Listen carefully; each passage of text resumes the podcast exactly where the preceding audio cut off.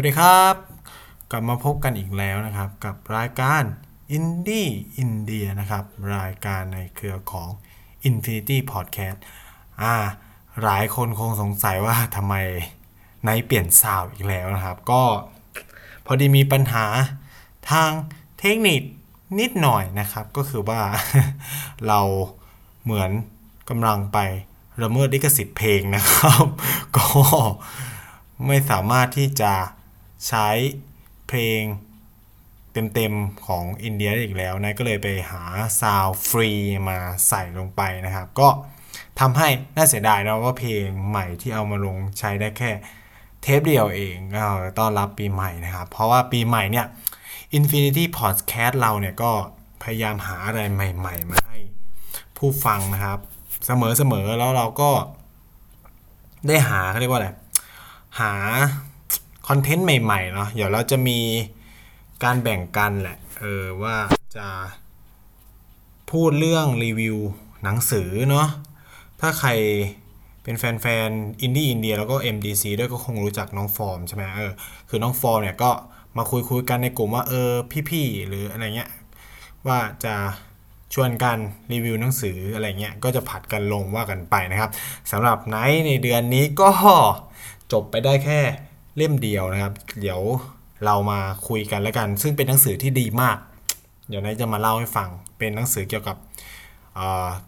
ภาคธุรกิจการตลาดนะครับ โดยดูเรื่องเจนเน็กอ่าเดี๋ยวก็เราเราก็จะมาฟังกัน เดี๋ยวนท์จะมารีวิวแต่สำหรับอินดี้อินเดียในสัปดาห์นี้เนี่ยคือสัปดาห์ที่แล้วเนี่ยไม่ได้ลงนะครับ เพราะมีภารกิจนะครับมีแคมป์นะครับ เป็นแคมป์เรา จัดกิจกรรมเกี่ยวกับการส่งเสริมให้นักศึกษาเนี่ยเขาไปประชาสัมพันธ์เรื่องการเลือกตั้งเนาะก็คือ คือหลายคนเนี่ยกำลังแบบตั้งคำถามว่าเฮ้ยจะเลือกพักอะไรดีหรือว่า ถ้าเราดูข่าวช่วงนี้ใช่ไหมก็จะแบบว่า คนก็ชอบไปถามคำถามว่าจะเลือกพักอะไร จะเลือกลุงตู่ไหมจะเลือกสุดารัตน์ไหมนู่นนี่นั่นเนาะแต่ว่าในเชิง การเลือกตั้งเนี่ยหรือว่าแบบในเชิงทฤษฎีการเลือกตั้งหรือการเมืองกับการเลือกตั้งเนี่ยคำถามแรกที่เราควรจะถามคนทั่ว ๆ ไปเลยนะครับ อันนี้ก็จะฝากบอกฝากบอกแฟนๆรายการด้วยนะเผื่อจะแบบไปเชิญชวนคนอื่น ให้ออกมาร่วมกันเลือกถึงแม้ว่าเราจะยังไม่รู้วันก็ตาม แต่ว่านายก็ขอเป็นหนึ่งเสียงครับ ที่ชวนให้ทุกคนออกไปใช้สิทธิ์ใช้เสียงนะครับ ก็มันคำถามแรกเลยที่เราควรจะถามเขาคือจะออกไปเลือกตั้งไหมนะครับเออเราก็ปู มาซะนานครับ ก็คือจริง ๆ แล้วเนี่ยเราต้องรู้ก่อนว่า เอาจริง ๆ แล้วเนี่ยคนมันจะออกไปเลือกตั้งหรือเปล่านะครับปีที่แล้วเนี่ยสถิติคนออกไปเลือกตั้งที่ 75.03%นะครับถือว่าสูงมากนะครับในประเทศไทยเนี่ยเมื่อเทียบกับต่างประเทศอเมริกานี่ห้าสิบหกสิบเองมาครับ เรายังถือว่าสูงกว่า มันก็น่าสนใจดีใช่ไหมว่าทำไมเราจึงให้ความสำคัญ แล้วก็เขาประเมินกันว่านะครับ รอบนี้เนี่ย เรานะคนไทยน่าจะออกไปใช้สิทธิ์สูงถึง 80 หรือเกือบ 90%เลยด้วยซ้ำนะครับ หลายสำสำนักประเมินว่าแบบนั้นนะฮะ ก็หวังว่าทุกคนจะออกไปเลือกตั้งนะครับ ไม่แน่ใจว่าแต่ที่รู้มานะครับอาจจะเลื่อนจริง ๆ แล้วก็คิดว่าน่าจะวันที่ 10 มีนาด้วย เออ คิดไว้แบบนั้นนะครับ แต่ไม่รู้ว่าวันจริง ๆ ยังไงอะไรนะครับ ก็ แค่นี้อันนี้เขาเรียกว่าเป็นช่วงประชาสัมพันธ์ครับ ก็ไม่ได้ถูกจ้างโดยกกตหรืออะไร เนื่องจากนายก็ทำงานอยู่ในส่วนพวกนี้ครับอ่าทำเกี่ยวกับสถาบันวิจัยเนาะแล้วเราก็ดูติดตามสถานการณ์เรื่องการเลือกตั้งอะไรอย่างเงี้ยเราก็นะใช้เรื่องไรเเขาเรียกว่าทำให้อินดี้อินเดียมันดูมีสาระบ้างขึ้นมาที่หนึ่งนะครับ ก็เป็นประโยชน์ต่อสังคม เป็นประโยชน์ของส่วนรวมด้วยนะครับ ก็เชิญชวนครับสำหรับในเทปนี้เนี่ยหลายคนอาจจะคิดว่าเฮ้ยไหนแม่งหมดเรื่องแล้วหรือเปล่า ไม่ได้ไปอินเดียไม่ได้อยู่อินเดียแล้วโหผมไม่อยากจะพูดนะครับว่า นี่ผมยังรีวิวทริปท่องเที่ยวของผมเนี่ยยังไม่ถึงครึ่งครึ่งหนึ่งเลยไหมเพราะว่าเนี่ยยังเหลือทริปเลใช่ไหมทริปลันชิมีทริปอะไรอีกล่ะโหมีทริปจัตติสกาใช่ไหมมีทริป เชนไนรอบสองโห ผมยังมีอีกเยอะเลยอะ มีทิปบอนดิชารี่อีก เยอะมากครับ ยังอยู่ในสต็อกและยังมีเรื่องฮาๆอีกเยอะไม่ว่าจะเป็นวัฒนธรรม North East ไม่รู้ในเล่าไปหรือยังเนาะเรื่องรำวงเรื่องนู่นนี่นั่นอะไรเงี้ยโหเรื่องฮาๆของอินเดียหรือว่าเรื่องเล่าในอินเดียเนี่ยมันคิดสภาพว่านายต้องมาอัดเทปเล่าเรื่องชีวิตตัวเองที่ไปอยู่อินเดีย 2 ปีอะคิดว่า 1 ชั่วโมงอะ มันไม่ถึงไม่ถึงหนึ่งชั่วโมงประมาณ 40 นาทีกับ 50 กว่าตอนมันจะหมดไหมมันก็ไม่หมดนะครับ แต่ว่าเนื่องจากรอบนี้เนี่ยมีคน request อีกแล้วนะครับ ก็ เราก็จะรัดให้ทั้งหมดนะครับ จริงๆ ตอนแรกนายก็จะรีวิวทริปลานชิแล้วแหละ เพราะว่าไหนไปก่อนเลยไหนก็เลยจะต้องรีวิว อันที่ไหนไปก่อนเนาะไล่ลำดับไป เพราะไม่งั้นก็ทยอรวมลืมไม่ได้โหลานชินี่ไหนไปมาสิบกว่าวันเลยนะ แล้วก็ได้ไปร่วมงานเทศกาลทุลค่าบูชาด้วย ซึ่งแบบบอกเลยว่าเอ็กซ์คลูซีฟคงไม่มีคนไทยคนไหนได้ไปร่วมงานเทศกาลที่รันชิในอินเดีย และนายก็อาจจะเชื่อได้ว่านะครับ มโนเลยครับมโนว่าอาจจะเป็นคนไทยคนแรก ๆด้วยนะครับ ที่ไปที่รัฐนั้นเพราะรัฐนั้นเนี่ยแทบจะไม่มีคนไทยไม่มีต่างชาติเลยถามเพื่อนนี่คือผม คือไนายไปอยู่เมืองหลวงนะไม่มีคนต่างไม่มีคนไทยไปอยู่ที่นั่น ต่างชาติก็แทบจะไม่มีเลยเพราะคนอะ ก็ไม่ค่อยรู้จักทั้งที่ที่นั่นอะ น้ำตกสวยมากนะครับ เออ แล้วก็ แต่สำหรับรอบนี้เนี่ย เรื่องที่นายจะเล่าเนี่ย ก็จะมาเล่าเรื่องวัฒนธรรมนะครับเอ่อภาพยนตร์ หรือแบบเขาเรียกว่า media นะข่าวสำนักข่าวอะไรเงี้ยของอินเดีย เพราะมีคนเนี่ย request มาคือเขาอะชอบดูหนังอินเดียมากเลย เขาก็เลยถามนายว่า เฮ้ย จะมีตอนไหนหรือเปล่าเนี่ย ที่จะเล่าเกี่ยวกับเรื่อง ภาพยนตร์ หรือหนังอินเดียอะไรเงี้ยว่ามันมีความเปลี่ยนแปลงหรืออะไรยังไงบ้างอะไรเงี้ยครับ ก็นายก็เลยถือโอกาสเทปเนี่ยมาเล่าให้ทุกคนฟังเนาะว่ามันเป็นยังไงจริง ๆ เนี่ยต้องบอกก่อนว่านายอะ ทำหลายแบบมากๆนะก็คือเขียนเนาะเราหลักๆคือนายจะเขียนคอลัมน์ลงเอ่อ The 101 World นะครับ ก็ทุกทุกเดือนเดือนละชิ้นอะไรเงี้ยก็ ถ้าใครสนใจแล้วก็ชอบอ่าน ก็เชิญชวนไปอ่านได้นะครับ แต่คอนเทนต์เนี่ย ก็จะไม่ถึงกับหนักมากคืออ่านคนทั่วไปอ่านเข้าใจเพราะว่ามันเป็นเขาเรียกว่า มันเป็นไอเดียหรือมันเป็น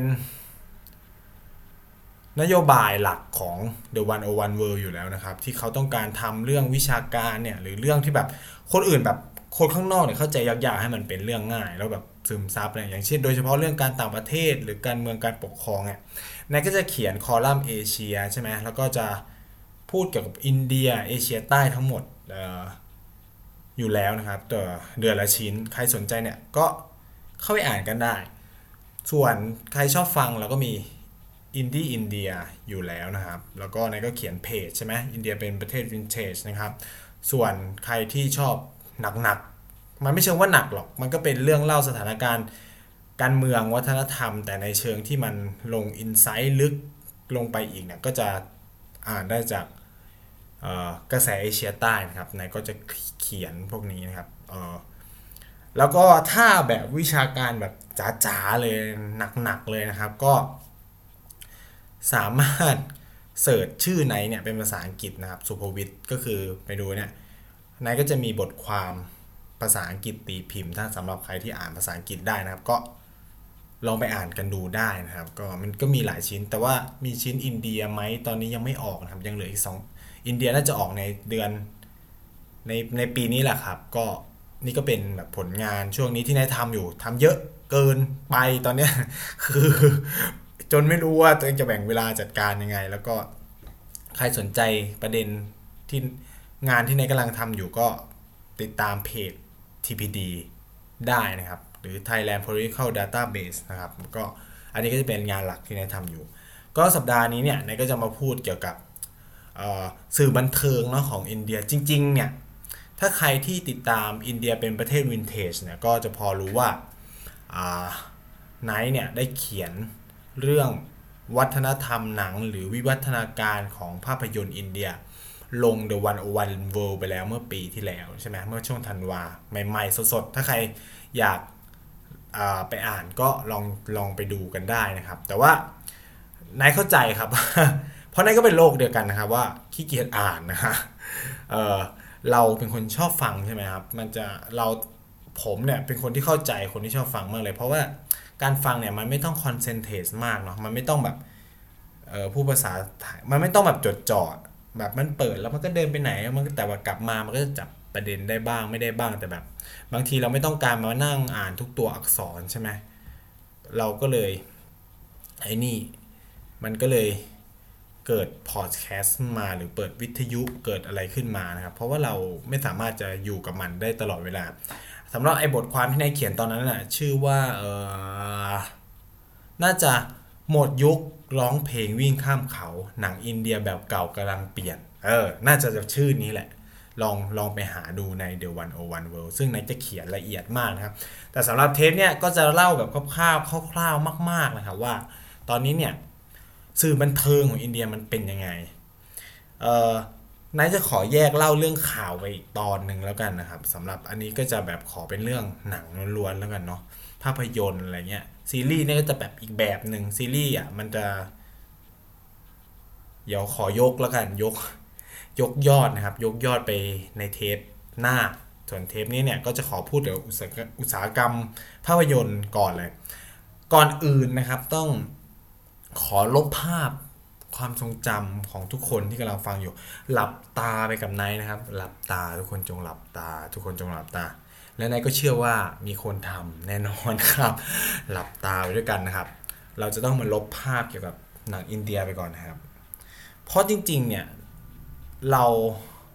ติดภาพนะครับติดภาพหนังอินเดียอย่างหนึ่ง ซึ่งมันเป็นอะไรที่ ถามว่า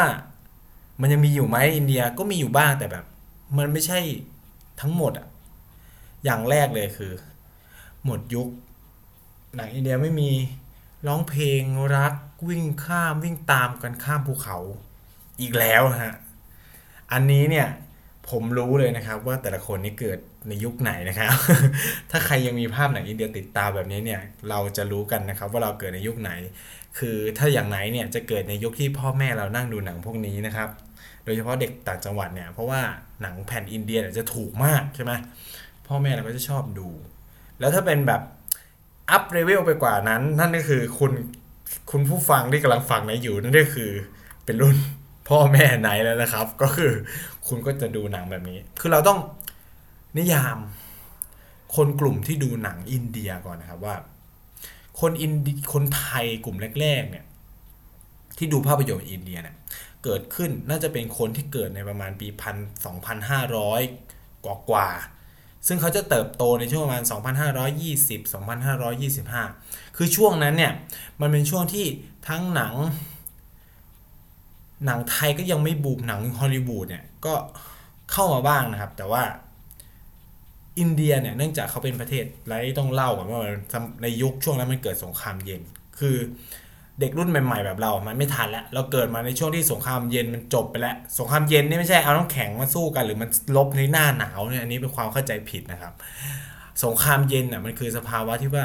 มันไม่ได้ลบ มันลบกันหลอกๆ มันแข่งขันกัน มันสะสมอาวุธนิวเคลียร์เพื่อขู่กันนะครับ สงครามเย็นเนี่ย เวลาเขานิยามก็เหมือนกับว่า ถ้าผมจะพูดในความสัมพันธ์ของคนก็คือ เราเกลียดคนคนหนึงแต่เราไม่ชกมันอะสิ่งที่เราทำคือ เราจะกันแกล้งมันทางอ้อมใช่ไหมซึ่งฝั่งนั้นอะเขาคิดกับเราแบบเนี้ยมันก็เกิดการกันแกล้งกันทางอ้อม มันไม่มีการเข้าไปชกหน้าแม่งเลยไม่มีนะครับเนี่ยคือสภาวะของสงครามเย็น แต่สำหรับสงครามล้อก็อย่างเช่นพวกสงครามโลกครั้งที่หนึ่งครั้งที่สองเห็นไหมมันก็ยิงขีปนาวุธใส่กันเลยจบใช่ไหมแต่นี่คือมันไม่ทำกันแบบนั้นมันก็คือใช้ประเทศนู้นใช้ประเทศเนี้ยเพื่อตีกัน แต่ว่าประเทศใหญ่ๆสองประเทศเนี่ยเขาก็ไม่ได้ทำอะไรกัน อินเดียเนี่ยเลือกเป็นประเทศผู้ไม่ ฝักใฝ่ฝ่ายใดนะครับก็คือเป็นกลางนั่นเอง ส่วนไทยเนี่ยเราเป็นพวกเดียวกับอเมริกาเสรีนิยมอะไรเงี้ย ฉะนั้นเนี่ยหนังที่เข้ามาในไทยเนี่ยก็จะเป็นหนังในกลุ่มของพวกฮอลลีวูดเนาะ แล้วกลุ่มหนึ่งเลยที่เข้ามาเยอะมากเนี่ยก็คือหนังอินเดียนะครับ ฉะนั้นเนี่ยคนในรุ่นอายุ 40-50เนี่ยก็จะเติบโตมากับหนังพวกนี้นะก็จะได้ดูหนังวิ่งข้ามเขาร้องเพลงเฮฮาไปเรื่อยนะครับ เพราะว่าเนี่ยมันเป็นอุตสาหกรรมเขาเรียกว่ามิวสิควลเนาะมันเป็นวัฒนธรรมที่เติบโตมากในอินเดีย ในยุคหนึ่งสมัยหนึ่งแล้วกันผมใช้ว่ายุคหนึ่งสมัยหนึ่งเพราะว่า ในช่วงแรก ๆของหนังเลยอะมันทำไม่ได้เพราะอะไรรู้ไหมเพราะว่ามันใช้ระบบคนพากย์นะครับพอมันใช้ระบบคนพากย์เนี่ยมันเป็นไปไม่ได้เลยนะครับ ที่ใครจะมาร้องเพลงให้อ่าอย่างแรกเลยครับ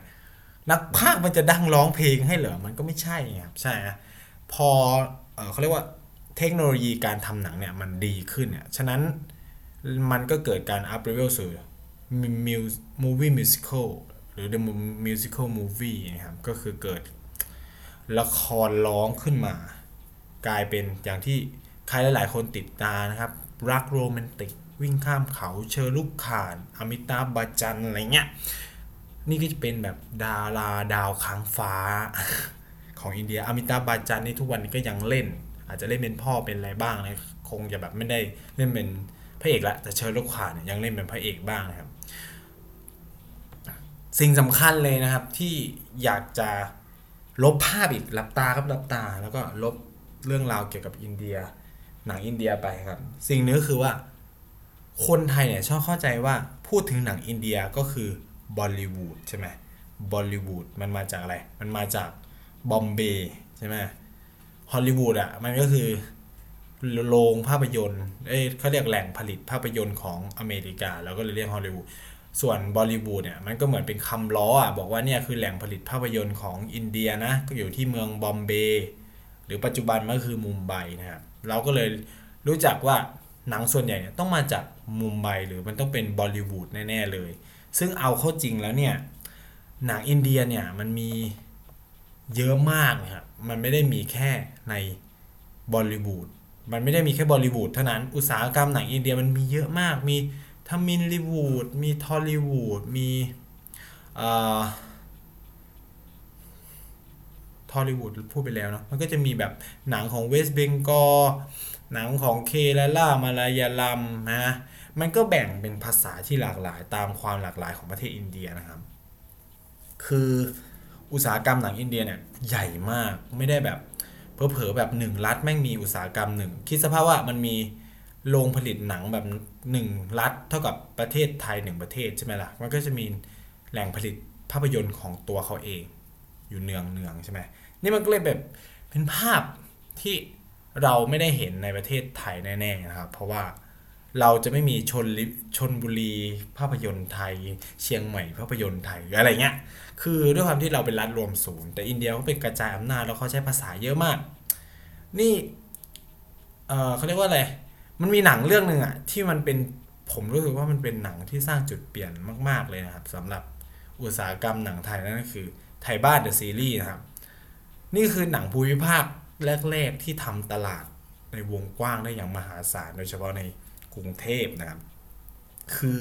สำหรับผมที่มันเป็นเด็กอีสานเนี่ย ก็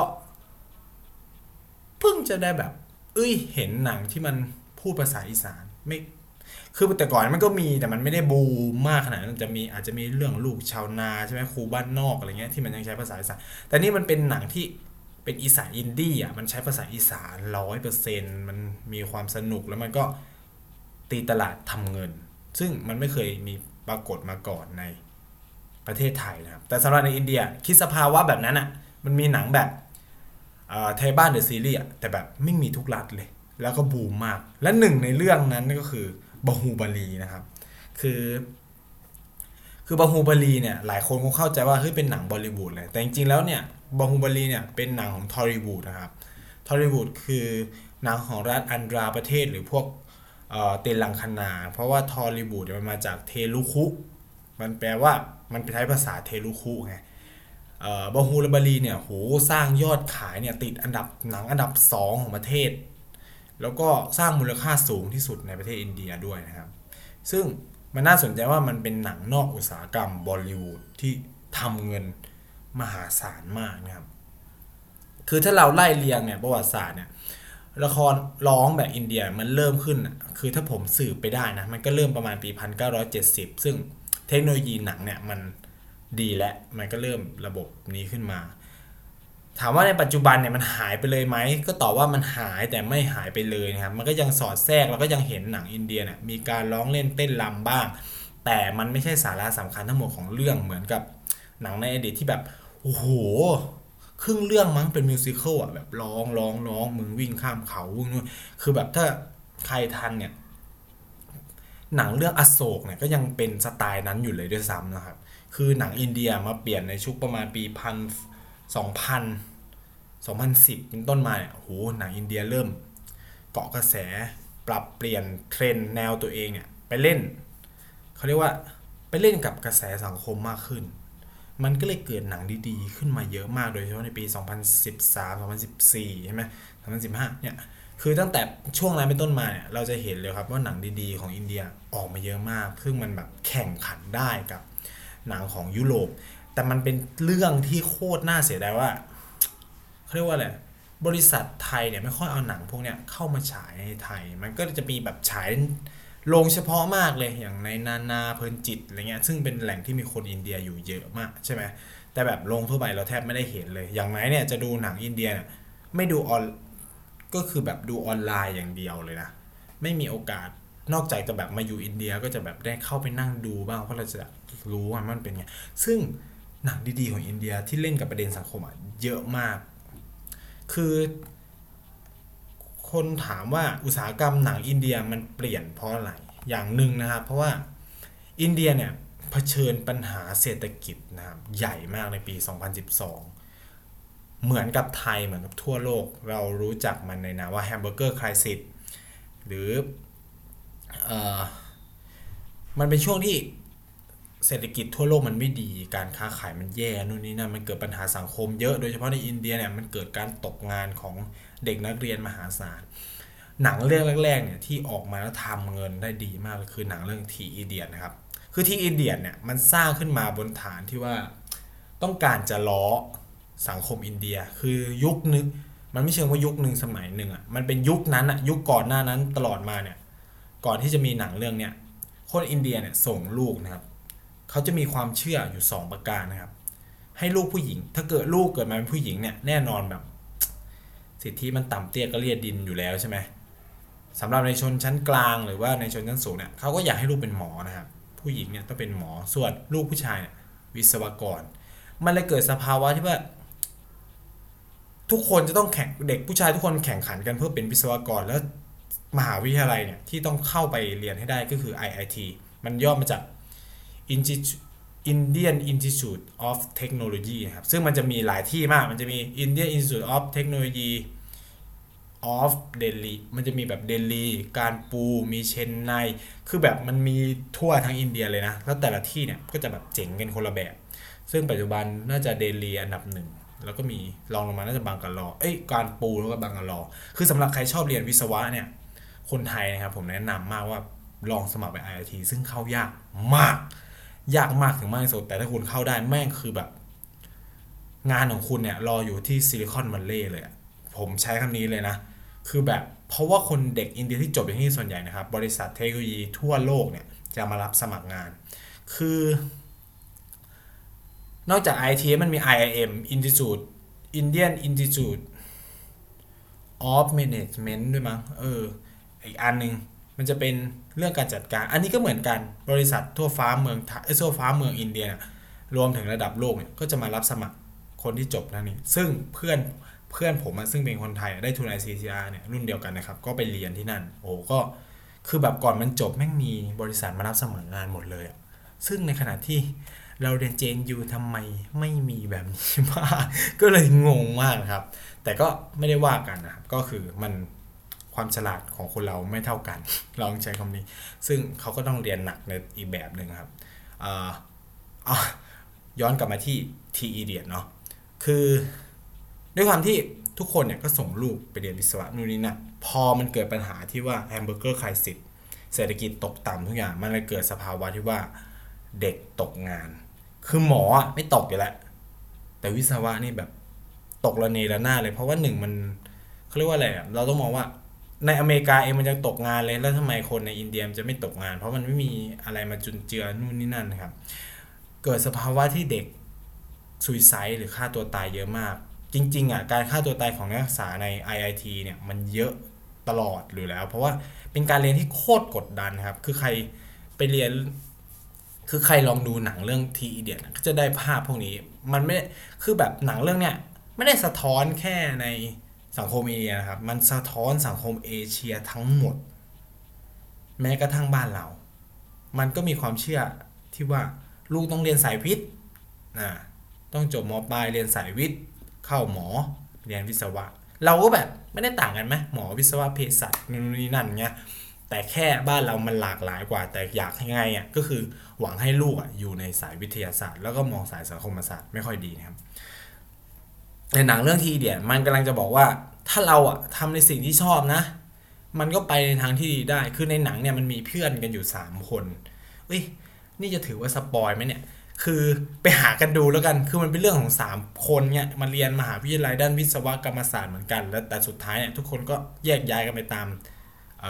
สายอาชีพที่ตัวเองชื่นชอบ แล้วก็อยากจะเรียนมาตั้งแต่แรกอะไรเงี้ย คือหนังมันท้าทายสังคมอินเดียมากนะครับ แล้วก็เป็นหนังฮอต หนังดี คิดว่าคนที่ฟังเทปนี้อยู่เนี่ย หลายคนคงจะอาจจะเคยดูด้วยซ้ำนะฮะแต่ถ้าใครยังไม่เคยดูก็ไปหาดูนะครับทีอีเดียแต่ว่าไม่แน่ใจว่านายอาจจะหาลิงก์มาแปะให้ได้แล้วกันเดี๋ยวจะพยายามนะครับ ก็อีกเรื่องหนึ่งที่ก็ท้าทายกระแสมากๆก็คือ PK คือ PK เนี่ยออกมาในช่วงที่รัฐ ประเทศอินเดียเนี่ยถูกปกครองโดยพรรคฝ่ายขวาหรือ BJP นะครับซึ่งพรรคเนี่ยมันชูความเป็นฮินดูนิยมมาก มันก็เลยส่งผลให้เกิดเขาเรียกว่าอะไรความขัดแย้งทางด้านศาสนา ระหว่างฮินดูกับอิสลามกับศาสนาอื่น ๆ เยอะขึ้นมามาก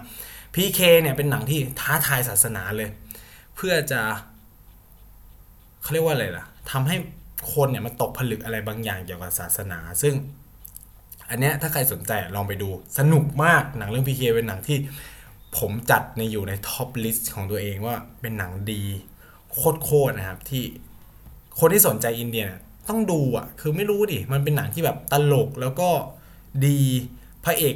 นางเอกก็ดีมากนางเอกนี่ดีมากอนุสกาชาม่านี่คือแบบสวยเล่นดี ส่วนพระเอกเนี่ยสำหรับใครเป็นติ่งอาเมียขานนะครับ ก็เชิญนะฮะซึ่ง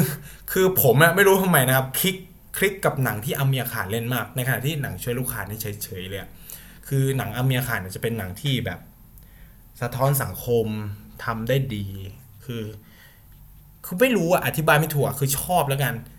แล้วเนี่ยตั้งแต่นั้นเป็นต้นมาเนี่ยหนังของอินเดียเนี่ยก็จะเล่นกับประเด็นสังคมเยอะมาก ไม่ว่าจะเป็นดันเกานี่คือแบบ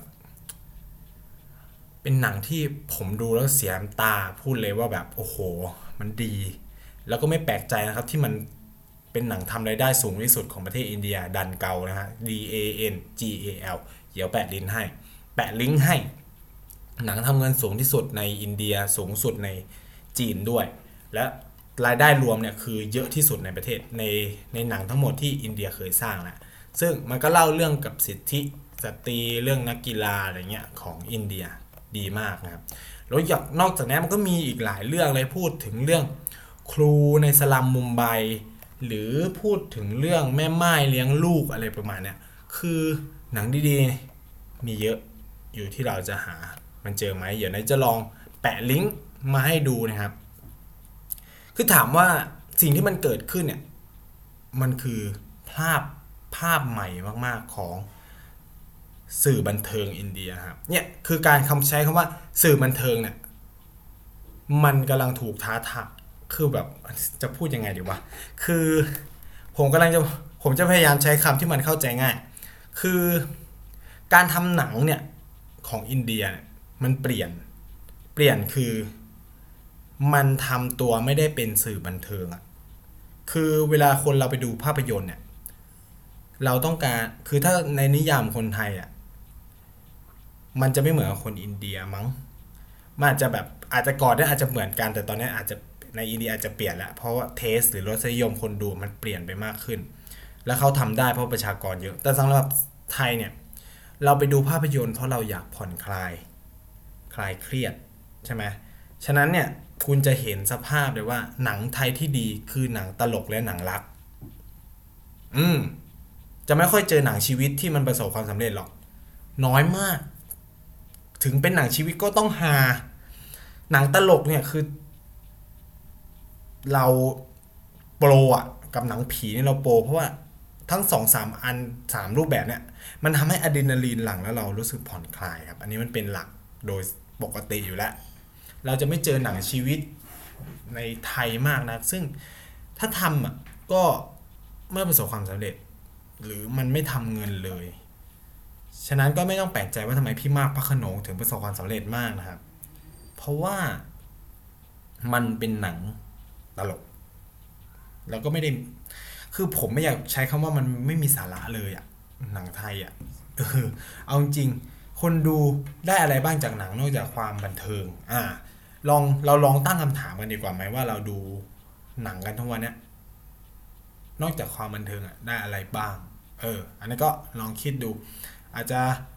มีบางค่ายนะครับที่พยายามทำอย่างเช่น GDH นะก็พยายามทำให้เอาเรื่องชีวิตมนุษย์เนี่ยเข้ามามากขึ้นนะครับเราแต่ยังไม่มีหนังเรื่องไหนที่กล้าท้าทายประเด็นสังคมแบบจริงๆจังๆ แบบอินเดีย ซึ่งมัน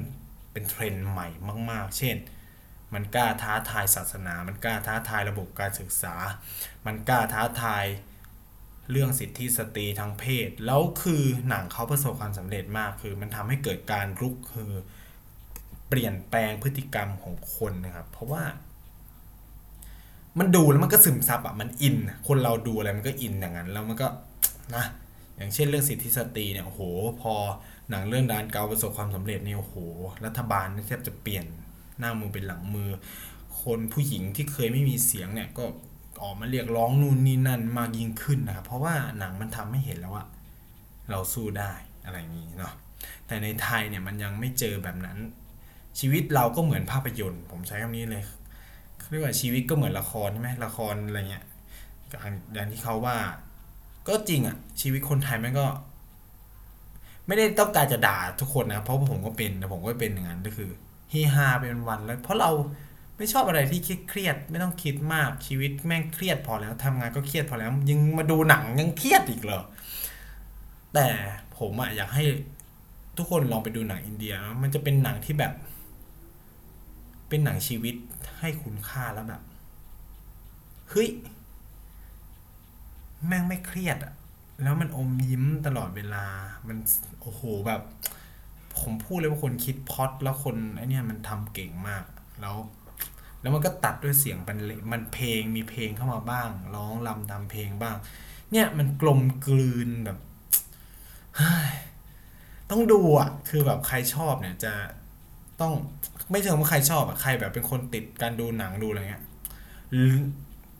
และหนึ่งในเรื่องสำคัญเลยนะครับ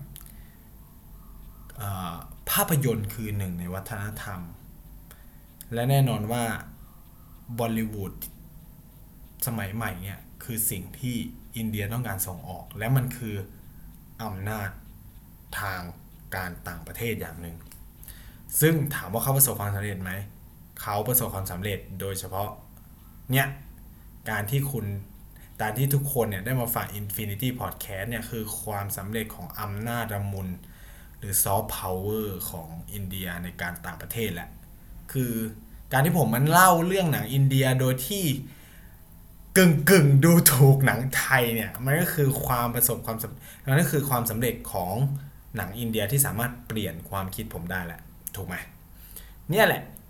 มันถึงบอกว่าภาพยนตร์มันไม่ใช่แค่เรื่องมันความบันเทิงมันคืออำนาจอย่างหนึ่งมันคือสินค้า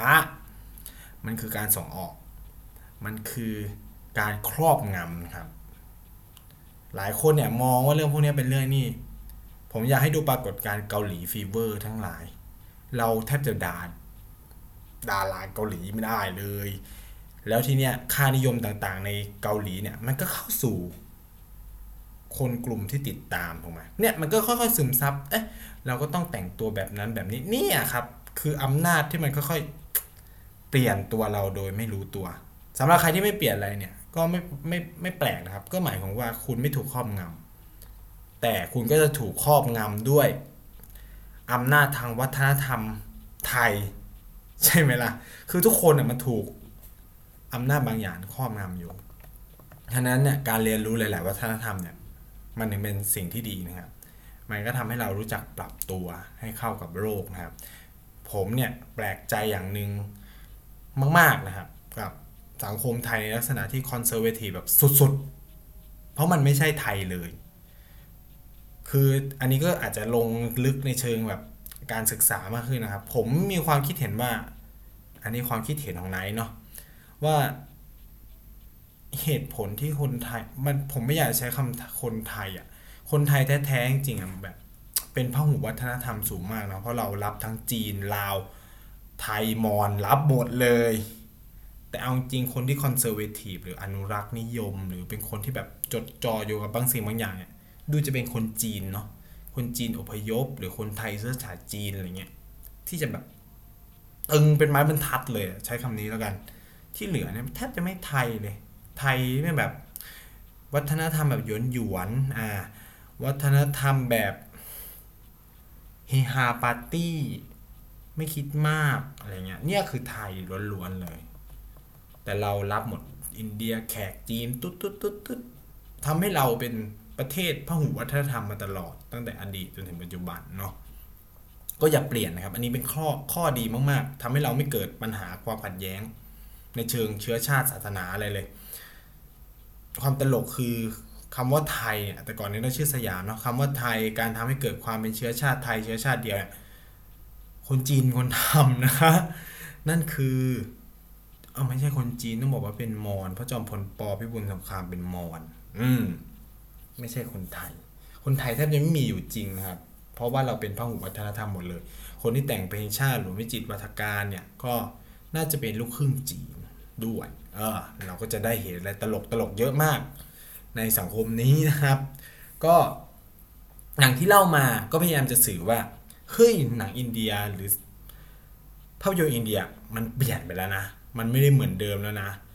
เออ ไม่เชื่อลองเอาแบบหนังเรื่องแบบ PKT เดียเนี่ยไปให้พ่อแม่ดูดูดิเฮ้ยมันเขาจะต้องแบบตกใจมากเฮ้ยหนังอินเดียมเปลี่ยนไปขนาดนี้เลยเหรอวะอย่างเงี้ยเพราะว่าแต่อ่อนเขาก็จะแบบเชยลูกขานร้องรำทำเพลงอมิตาบาจาร้องรำทำเพลงหนังรัก โรแมนติกอยู่แบบนั้นน่ะ ชีวิตวิ่งข้ามภูเขาตึ้งตึ้งตึ้งตึ้งร้องเพลง แล้วเขาก็มีความสุขของเขาเนาะพ่อแม่ยุคเรานี่ก็จะแบบเออได้ดูหนังก็ดีแล้ว เพราะว่า หนังสมัยก่อนหาดูยากมันต้องไปดูหนังกลางแปลงใช่ไหมถ้าใครเป็นคนต่างจังหวัดหน่อย มีอะไรมาก็ดูหมดอะอืมฉะนั้นเนี่ย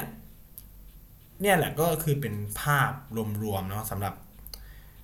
เออเขาเรียกว่า ลูกเพจหรือแฟนๆที่ request มาว่าอยากให้คุยเรื่องสื่อบันเทิงเนี้ยว่าตอนนี้คือ ภาพรวมภาพยนตร์อินเดียมันเปลี่ยนไปแบบไหน ตอนนี้มันเล่นกับกระแสสังคมมากขึ้น แล้วมันทำได้ดีมากนะครับ แล้วมันก็ทำเงินด้วย หลายคนชอบบอกว่าหนังชีวิตเนี่ยมันมันทำเงินไม่ได้นู่นนี่นั่น ให้มาดูอินเดียเป็นตัวอย่างนะครับว่า เขาทำได้และประสบความสำเร็จ มากมากมากมากมากมากขอย้ำว่ามากมากมากเลยนะครับ แล้วก็หนังหรือภาพยนตร์เนี่ยมันไม่ได้เป็นเพียงแค่เรื่องความบันเทิงครับ แต่มันเป็นการสร้างภาพลักษณ์ใหม่ของประเทศนะ คือพอเราเข้าไปดูหนังอินเดียเนี่ยเราก็จะแบบ หนังอินเดียแบบใหม่ๆ มันจะไม่ได้เจอสภาพสลัมนู่นเนี่ยมันจะเจอตึกสูงนู่นเนี่ยมันก็ทำให้เราเปลี่ยนความคิดไปเยอะนะครับ มันก็เหมือนกับเราดูหนังฝรั่งเขามีประชาธิปไตยมีอย่างงู้นเงี้ยดูหนังญี่ปุ่นเขามีค่านิยมความเป็นระเบียบแบบเนี้ยเนี่ยมันค่อยๆซึมซับแล้วก็แน่นอน เชื่อผมสิ จบเทปนี้ เปิดทีเดียดเปิด PK ดูแล้วคุณก็จะเปลี่ยนใจ และก็มองประเทศอินเดียแบบใหม่ ที่ต่างไปจากเดิม